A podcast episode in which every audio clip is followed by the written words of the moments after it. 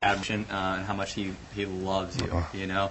and so just thankful um, for your service and for your ministry and that we get to partner together. And so, um, yeah, let's just uh, welcome Steve and Sharon. And uh, thanks, man. I'm gonna. I think this is working. Okay, fantastic, good. Uh, well, let me just say, first of all, Marty, that was a beautiful first song that you chose, and it spoke to my heart. And it actually is right in line with what I'm going to talk about today. So I think God had that uh, as part of the program for this morning. What a wonderful church uh, faith is. We love coming to this church, and we sense that there is a genuine spirit of God amongst the people in this church. Uh, I'm excited to be back. You know, we go, we were in Africa for three to four years at a time, and then when we come back, to the United States, we get to see how the churches have changed. And boy, it is fantastic to see what God is doing in, in Faith Church. So praise the Lord for all of that. And I have to say, I've never gotten to speak with a purple lighted background before in Africa. And this is kind of exciting for me as well. Excellent. Uh, my name is Steve Entwistle, and Sharon is here, and we have our three kids. I want them to stand up. Micah, and then Josiah, followed by Krista. Yes. Thanks, guys. Good. Uh, before we present some of the ministry that the Lord has given to us, I wanted to first of all just say, before I forget, that at the back of the church in the foyer, we have uh, a little sheet there that you can sign up your name and your email address, and we would love to have you on our mailing contact list. We send out updates every so often. You'll know pretty soon who's writing the email. When Sharon and I first got married, I would always start out with Steve, and then I'd write my part, and then Sharon, and she'd write her part. But it became kind of obvious after a while because mine are usually kind of silly and funny, and Sharon is more deep and meaningful. And you'll figure out pretty soon who's writing. Uh, but we would love to have you on our list. We actually forgot to bring our recently printed prayer card pictures of our family, but we will bring them and uh, drop them off at the church so uh, that you can get them maybe next week or whatever. What we're going to do this morning, uh, we'd like to share a PowerPoint which kind of summarizes what our last term of service was like, what we were doing in Africa. And then after that, I'm going to turn it over to Sharon. She's a much better speaker than me. She'll share some things, and then when she's done, I'll get up and, and close. So we're going to run the PowerPoint now. Thanks. Since we're on this, does that work? Um, good morning. Good morning. Um, I'm Sharon Entwistle, and I do feel just honored to be here with you guys. Um, we have a long history with this church, but as I look out over this congregation, it's a blessing because I don't know who you are. There's so many people I don't know, which means to me that this church is filling up with new people, and that is God's blessing. So praise the Lord. But there are the faithful ones here that um, I know Helen Morrison has prayed for us for years and years and years. And I just feel so blessed by faith, by Faith Church. Thank you. So I wanted to share um, just a little bit from my own heart um, with you before um, Steve sort of presents the, the bigger ministry part of things. Um, there's big things out there. There's a tribe of people that are that, in mission terms, we we title unreached because they have yet to be reached with the gospel. Um, there's wars and political issues happening in the center of Africa. There's huge things happening that tug on our hearts and questions that we have. Um, and I'll let Steve tell you a little bit more about that. I'm going to tell you a little bit about what it does in my heart as um, wife and mother um, who has to live the real the reality of it. it looks good on screen. But there's somebody that has to do the normal, real thing. And that's sometimes I'll say that to Steve. You know, you get out there and go evangelize, and I stay home and build a fire and cook my food on the fire. You know, I'm the real, like, I, I got to do the reality check. Well, the truth of it is, um, I'm a huge wimp. I, I am a person um, that often is controlled by fear. That's the truth before, um, this has been a long journey to get us to where we are right now. And um, fear has been a big part of my journey, a constant battle between the words of God and the truth of His Word and fear that says, but wait, can I do, I can't do this. I'm, it's beyond me. It's too big for me. I wanted to share just a little bit about my journey and battle with fear. Um, because I think that as believers, there may be others in here that battle with the same thing. Um, I'm afraid of the political instabilities. I don't want to face stuff that I'm not going to know what to do. You know, if something happens, it could happen anytime. Um, I'm scared of those political things. There was rebel groups. There's oh, anything can happen, and I'm scared of those things. I'm fearful of um, um, our family. As a mom, I'm scared of what's going to happen with my kids, and I feel like you know we have said to them, we're making these decisions because we believe God is asking us to do this, but the decisions we make totally affect their lives. So we're choosing to make huge decisions that affect our children's lives for the rest of their life. It's going to be part of their story. And that scares me. I don't, you know, sometimes I think, oh God, you know, are you sure? Or am I sure that you're sure? You know, I don't know. And I get all fear filled. Um, my, our kids have had to go to a boarding school. They've started into boarding school. And it scares me to leave them in a country, get in an airplane and fly away to another country. I don't want to be that far away from them. What if something happens to them? I can't get there. I can't be next to them. I have to trust that someone else is going to jump in there and that God will provide that. I have to trust. And, you know, I don't really want to sometimes. I don't feel like it. I'd like to be the one there. Um, I get scared about finances. How are we possibly going to have enough money that it's impossible to have enough money to cover all these flights and, you know, we can't travel by road because of the political instability. We can't, there's no commercial flights, so we can't pay for a seat on an airplane. We have to charter an airplane to come get us. And those costs are exorbitant. So we have to think through every time we want to leave the country. Well, all the what ifs come into my mind. What if we have to evacuate because something's erupting? What if something happens to my children and I want to be there? You know, I want to have the money to go. I get scared of um, just living with bugs and snakes. It's true. I just do. I don't like it. I can't stand critters and, you know, things like, um, you scoop a bucket of water and wash dishes by scooping up. Well, I was at, woke up one morning, my bucket of water was on the floor and it was kind of dark in the kitchen, so I was scooping water out and washing dishes in the sink. Then I took my bucket outside where it was light and I could actually see what was in my bucket. There was a dead rat floating in my bucket and I had been washing my dishes with my, and sticking my hand in there. And I don't know why I didn't notice it. I mean, I must have just been in a hurry, but I missed it. I hate that kind of stuff. I don't like those stories. I could I, I stopped myself here in my notes. I said stop because I will keep telling more stories of things I'm scared of. And the truth is, when I read my Bible, I look for the wimps of Scripture. I shouldn't call them that because I know that God worked in their hearts, but somehow that makes me feel better if I, I'm a wimp and I find those people who had similar things um, and in the past um, few months, I've been homeschooling Josiah, and we were studying Jonah together. And I so get Jonah. God just really opened my eyes to say, "Look, Sharon, you and Jonah. You know, one day I'm going to sit down and have a chat with him because I think we could really have a lot in common." And I don't think it was that Jonah didn't believe God. I don't think that's why he ran from him. I think he knew far too well how big God was. And he just said, no way I can't do it. I can't. It's too big for me. And I've been at that very spot. No way. I cannot do this, God. You're going to ask me something that's too big and I can't do it. And I don't want to. That I have been at that place. And that's why I I look at Jonah and I think, God, you worked with him, you know, you can work with me.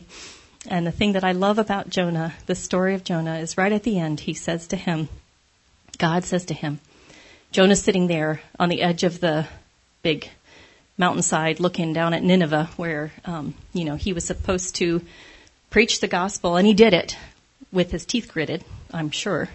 But he did it and God worked and moved And Jonah's sitting up there waiting to see God zap those wicked people. And God grows a vine over him and he rests in the shelter of the shadow of this vine and he gets a little relief. And then God says, I sent the worm to destroy that vine. And Jonah's so mad. The only thing he can threaten God with is his own life. So he's like, I'm going to do myself in. You know, that's his only threat to God. And so he, he wants to kill himself. He wants to die. He's so angry at God. And God says, You are so concerned about something you didn't plant, you didn't water, you didn't make grow. Why should I not be concerned about hundreds of thousands of souls who do not know me and are dying without truth? And that perspective really kind of hits me hard that I am so concerned with things that I cannot do anything about. But God is concerned with souls, with people who He desires to bring glory to Him. I'll look at one other quick story of um, another wimp in Scripture is Elisha's servant. Not Elisha, he's like, whoa, he's an amazing man. I'd like to hear his story someday, but I think I'm going to find his servant first because it's his servant that this army is coming to, to capture Elisha. They're mad at him. They're coming to take him away. A huge, huge army. And Elisha's servant panics, freaks out. I would have done the same thing. And he says, There's too many of them. What are we going to do, Elisha? And Elisha just says, Oh, there's so many more of us than there are of him. And Elisha's servant's like, You know, I can count. There's one, two. That's it. That's us. And Elisha says, Dear God, open his eyes, let him see. And suddenly God lifts that, that darkness from him, that, that narrow vision. But that's my narrow vision. I know that. I've been there. And God lifts that narrow vision and he says, There is a multitude of shining soldiers ready to protect us. He who is for us is so much greater than he who is in the world. And so I grab onto these promises of God that in uh, my fear, in my weakness, um, I hang on to the fact that God has made these bigger things than me. He has created. He is so much bigger than me, and He knows so much more. And just, um, if I had time, I would, um, I could answer each of those fears with things, specific things that God has done to say to me. You were afraid of this, but I did this for you to show you that I can cover that. And I'll just give you, um, I got to give you one story at least. I have so many.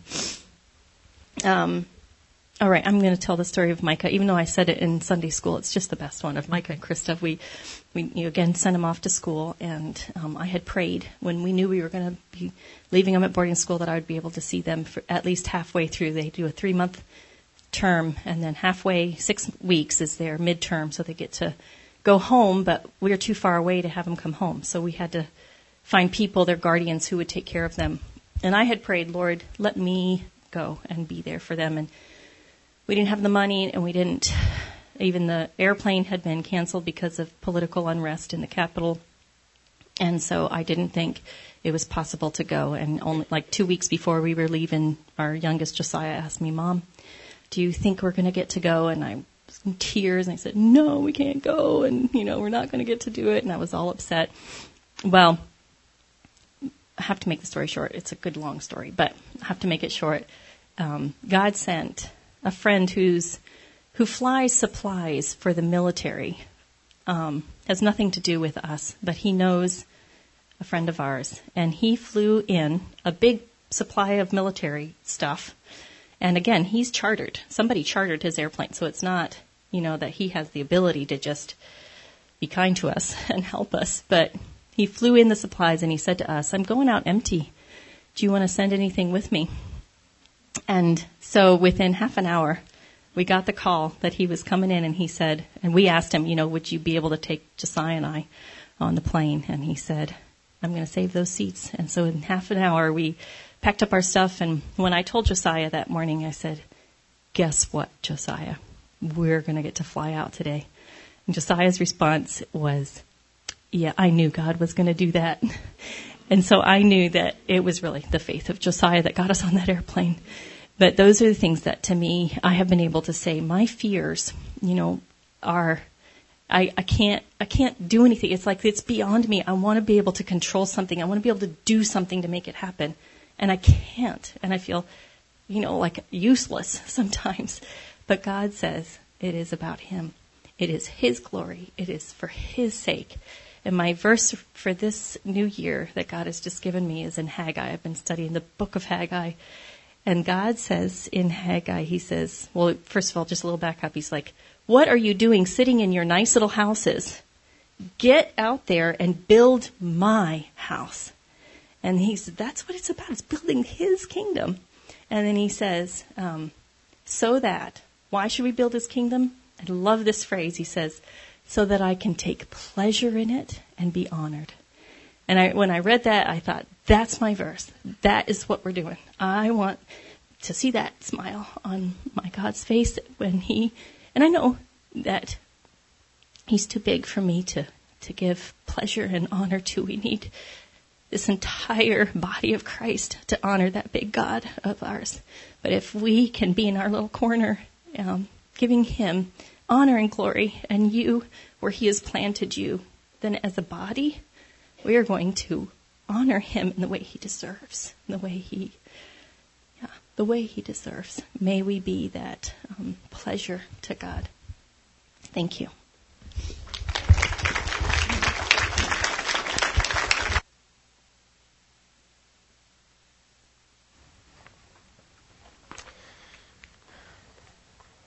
I'm going to ask you guys a question. See if, if you know any trivia details here. Who can tell me how many different ethnic people groups there are in the world? Does anybody have an idea? 5,000? It's even more. P- different people groups, different tribes, people that speak a, di- a distinct dialect and have a distinct culture. There are, let me get this for you here there are 16,404 people groups that the Joshua Project has identified as uh, legitimate. They speak their a different language. They have a different culture than, than the neighbors around them. Out of that 16,404, guess how many have not yet received the gospel message? 6,648. That represents 40.5% of the people groups in this world have yet to hear and to know Jesus as their Savior. And how does Joshua Project identify an unreached people group? You may be wondering, well, how do they even come up with those statistics? If less than 2% of a given people group are not evangelical believers, then they are on the list of people who are considered unreached. So that gives you an idea. And I often use the example of Coca-Cola by saying that in a hundred years, Coke has gone everywhere in the world. And how is it that the church that has been here for more than 2,000 years has yet uh, to reach out to some of these places in the world? Jesus' last words, and we know that when someone has something very important to say on their deathbed, or if they're the last thing that they're going to say, that's really important news. Jesus says, Go and make disciples of all nations, baptizing them in the name of the Father and the Son and of the Holy Spirit. And we know from Revelation chapter 7 let me just read that for you real quickly here.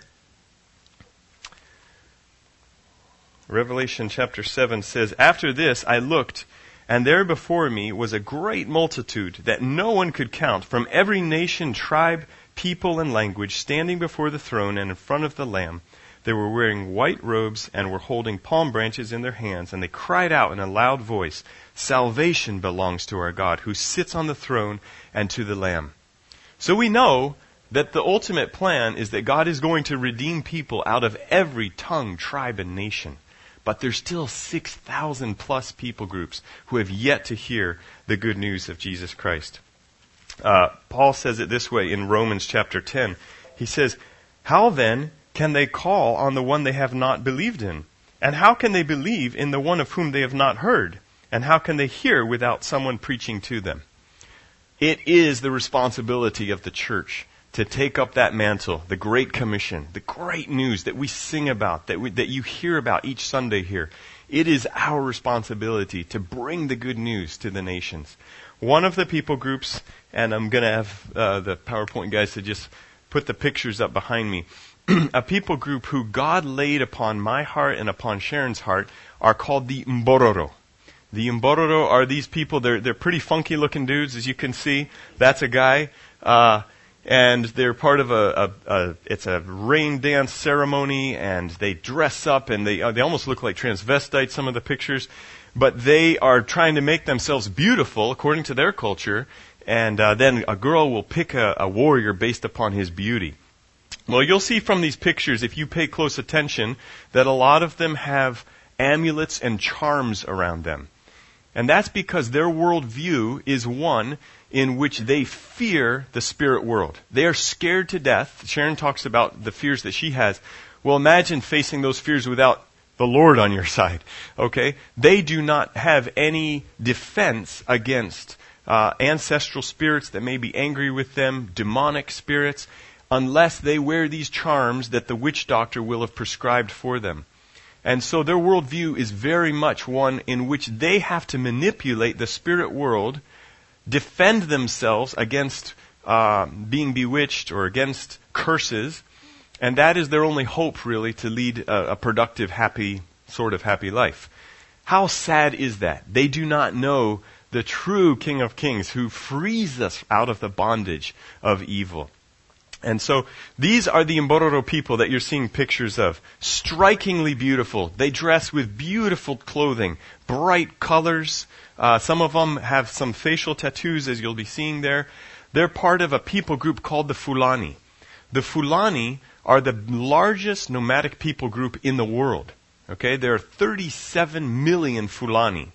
But the Mbororo are a people group, a subgroup within the Fulani people who speak the same language as the rest of the 37 million, but they're called the Mbororo because they are cattle herders.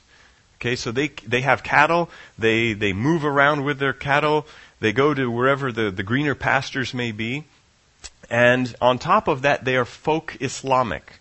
I already talked about the spiritism that, that's involved, but they believe in Islam. Now, their worldview really centers around that spirit world that they believe, but Islam is what they would all claim as their religion. Okay, so there's obstacles here for the gospel for sure, but we know that greater is he that is in us than he that is in the world, and we know that Jesus is on our side. How did Sharon and I come to a point of feeling that the Lord was leading us to the Mbororo? Well, I was, uh, we were working in Mozambique. We had been there for about eight years. And the ministry was, was going slowly, not, not by leaps and bounds, but slowly we were progressing. And I was in Kenya at a leadership conference, and I felt one of the speakers spoke about the Central African Republic, which is one of the places where the, the Mbororo people live. And he explained about the Mbororo. And Sharon's parents, I don't, I don't think Sharon mentioned this, but her parents worked in the Central African Republic for about 25 years. She grew up there, and she already speaks one of the, the local languages there. And uh, anyway, so but I had always thought that CAR is not for me. That's where my in-laws worked. I'm not going to piggyback on their ministry. That's just weird. So, but that day when I was in Kenya, I, the only thing I can say is that the Holy Spirit moved in my heart. And I had goosebumps all over me as this guy talked on and on at length about CAR, about the Mbororo people. And I flew back to Mozambique. Sharon had stayed behind with the kids. And in Mozambique, simultaneous to God calling me to the Mbororo in CAR, God gave Sharon a dream, and in her dream she saw herself in Zemio, the little town village where she grew up, speaking in front of the church in her language, this Pazande language that she speaks, and she was telling them that we're here for you and for the Mbororo people. Well, when we got back together, it was like, wow, this is shockingly, amazingly clear that God does have a plan for us to, to work in CAR. Well, Sharon has already told you how there's instability, there's, there's trouble in the area. The Lord's Resistance Army is a powerful rebel group that has been abducting children and causing havoc in the area for, for years and years. You've probably heard of Joseph uh, Kony in 2012. They had those stickers on all the cars, Kony 2012 he has caused all sorts of problems, and because of that, we were not able to move quickly into CAR. We were waiting for God's timing, but we feel that the timing is right, and uh, we, we went ahead in faith and over the last year, uh, the last three months before coming back to the United States, we spent in the Central African Republic, in Zemio, the town where, where Sharon actually grew up in. And uh, we, we met with the Zande people who are there. This is the other tribe. So let me just back up and explain. There's two tribes. You have the Zande tribe, which is the language Sharon speaks, and they were the people that Sharon's parents worked with all those years. And now you have this resident group of Mbororo who have come into the area as nomads in the last 10 to 15 years and are starting to live right there in Zemio. And so uh, our vision is to reach out to the Mbororo people, but also engage the Zande church to be part of the Great Commission. Uh, just part of my philosophy of ministry is where God already is present. That is the arm by which God is going to extend His kingdom. And He has a church planted um, already amongst the Zande. But they haven't really caught the vision of reaching out to the Mbororo who are right there in, in their vicinity. So our dream, our vision is that we would be able to, as a team, reach out to the Zande church and to the Mbororo people creating bridges where the Zandis can also come alongside, work with us, uh, engage with the Mbororo people, and that together we would see a harvest for the kingdom amongst the Mbororo people. Uh, we have a, a, uh, a, team of missionaries that are going to join us in this effort. Sharon and I are going to be the team leaders, and uh, we're looking forward to this team. They're Interestingly, the team we led in Mozambique had people from five different continents, but this team that God is giving us is all from the United States, which is fine. I'm sure we'll have a Super Bowl party or something. Uh, I don't even know yet how that'll work. We we don't have internet or anything, but we'll figure it out. Um, and uh, so we have a team of Americans who are coming to join us, two single gals, and we have three other families. All together, counting all our kids, we're 14 children. Not all of them will be on site with us at the same time. Most of them will be in, in boarding school. Uh, but we have this team of missionaries coming to join us in this effort, and uh, we're excited to kick this off in September of this year, and the team will run for about two and a half years, is the plan. We're going to be living in the Central African Republic and uh, in that little town called Zemio. And we would just want you as, as a church to be praying with us that God would raise up the funds for our team to be able to come work with us. Uh, we praise the Lord for partners like Faith Fellowship who have come alongside of us, enabling us to do what, what we sense God is leading us to do. Uh, but would you pray for us as we get houses ready? I can't even explain to you how complicated it is just to build a house in, in this village. You can't just, you know, run down to Home Depot or anything like that. To get a bag of cement costs about $100 for one bag of cement. Everything comes across by, by truck and by military convoy is the only way vehicles are getting through. It's a, just a dangerous area, lots of bandits on the road. The roads are just terrible. Nothing's paved, of course. They say the ruts are about a meter deep. I haven't been on that road myself. We, we take uh, the plane in and out is the only way we, we've been able to do it. Uh, but to just to get building supplies is a headache.